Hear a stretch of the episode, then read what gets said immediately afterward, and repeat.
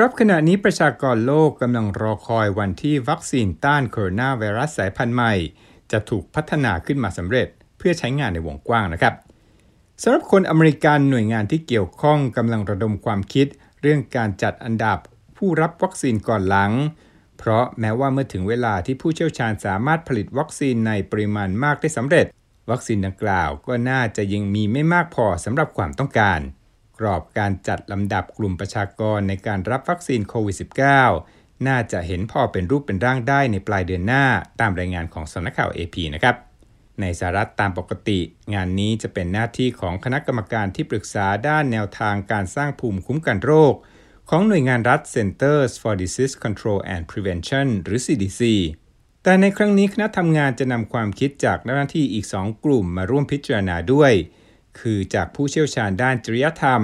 และผู้สันทัดกรณีด้านวัคซีน แห่งองค์กรระดับชาติ National Academy of Medicine ที่ได้รับการสนับสนุนจากรัฐสภาอเมริกัน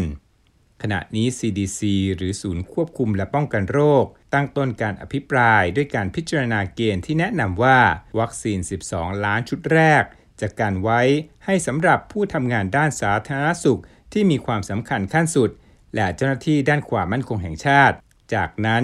110 ล้านชุดถัดมา จะจัดให้กับกลุ่มประชากรที่มีความเสี่ยงสูงที่จะติดโควิด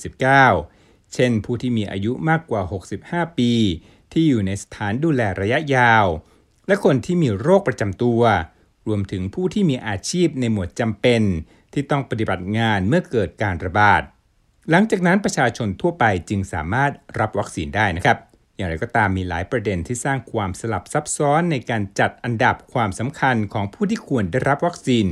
นายแพทย์ฟรานซิส คอลลินส์ผู้อำนวยการสถาบันสุขภาพแห่งชาติของสหรัฐ เปิดประเด็นให้พิจารณาถึงวัคซีน ต่อคนที่อยู่ในพื้นที่การระบาดรุนแรงด้วย นอกจากนั้นเขายังกล่าวถึงความสำคัญของอาสาสมัครจำนวนมาก ที่อยู่ในกลุ่มการทดลองช่วงการพัฒนาวัคซีน ว่าคนกลุ่มนี้ควรถูกพิจารณา ให้อยู่ในอันดับต้นๆของการรับวัคซีนเมื่อพัฒนาสำเร็จได้หรือไม่สำนักข่าว AP รายงานว่าบริษัทโมเดอร์นาและไฟเซอร์น่าจะใช้อาสาสมัครในการทดลองวัคซีนบริษัทละ 30,000 คน และนั่นยังไม่รวมถึงอาสาสมัครจำนวนพอๆกัน ในการทดลองของบริษัทอื่นๆ เช่น a s t r a z เ e c a Johnson Johnson และ Novavax นะครับ ขณะเดียวกันแพทย์หญิงชรอนเฟรย์แห่งมหาวิทยาลัยเซนต์หลุยส์กล่าวว่า อีกกลุ่มหนึ่งที่ควรให้ความสำคัญได้แก่ผู้ยากไร้ในเขตเมือง ที่อยู่ในย่านแออัด และไม่สามารถทำงานจากบ้านได้ เหมือนคนอเมริกันที่มีฐานะดีโดยทั่วไป ส่วนการตีความคำว่า ผู้มีอาชีพในหมวดจำเป็น อาจนำมาซึ่งการอภิปรายว่ากลุ่มใดจำเป็นกว่ากัน หากวัคซีนมีไม่พอ เช่น ครูอาจารย์จำเป็นกว่าคนทำงานโรงฆ่าสัตว์หรือไม่ และในระดับนานาชาติ องค์การอนามัยโลกก็กำลังพิจารณาว่าจะทำอย่างไรเพื่อให้ประเทศยากจน ไม่ถูกมองข้ามในการจัดสรรวัคซีนต้านโคโรนาไวรัสในอนาคต อย่างไรก็ดีเป็นที่ทราบกันว่าประเทศร่ำรวยคุมตลาดวัคซีนอยู่และต้องการนำวัคซีนที่ใช้ได้ผลชุดแรกมาใช้กับประชาชนของตนก่อน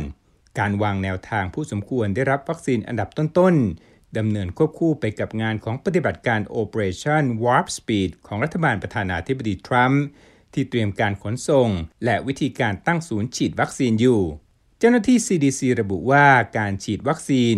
อาจทำในลักษณะจุดหยุดรถ แบบที่ผู้รับวัคซีนอยู่ในยานพาหนะ และขับผ่านไปได้อย่างรวดเร็วเมื่อฉีดยาเสร็จ หรืออาจจะเป็นในลักษณะคลินิกเคลื่อนที่ และแนวคิดทันสมัยอื่น ๆ ผู้อำนวยการโรเบิร์ตเรดฟิลด์แห่งหน่วยงาน CDC กล่าวครับว่า ในที่สุดแล้วประชาชนอเมริกัน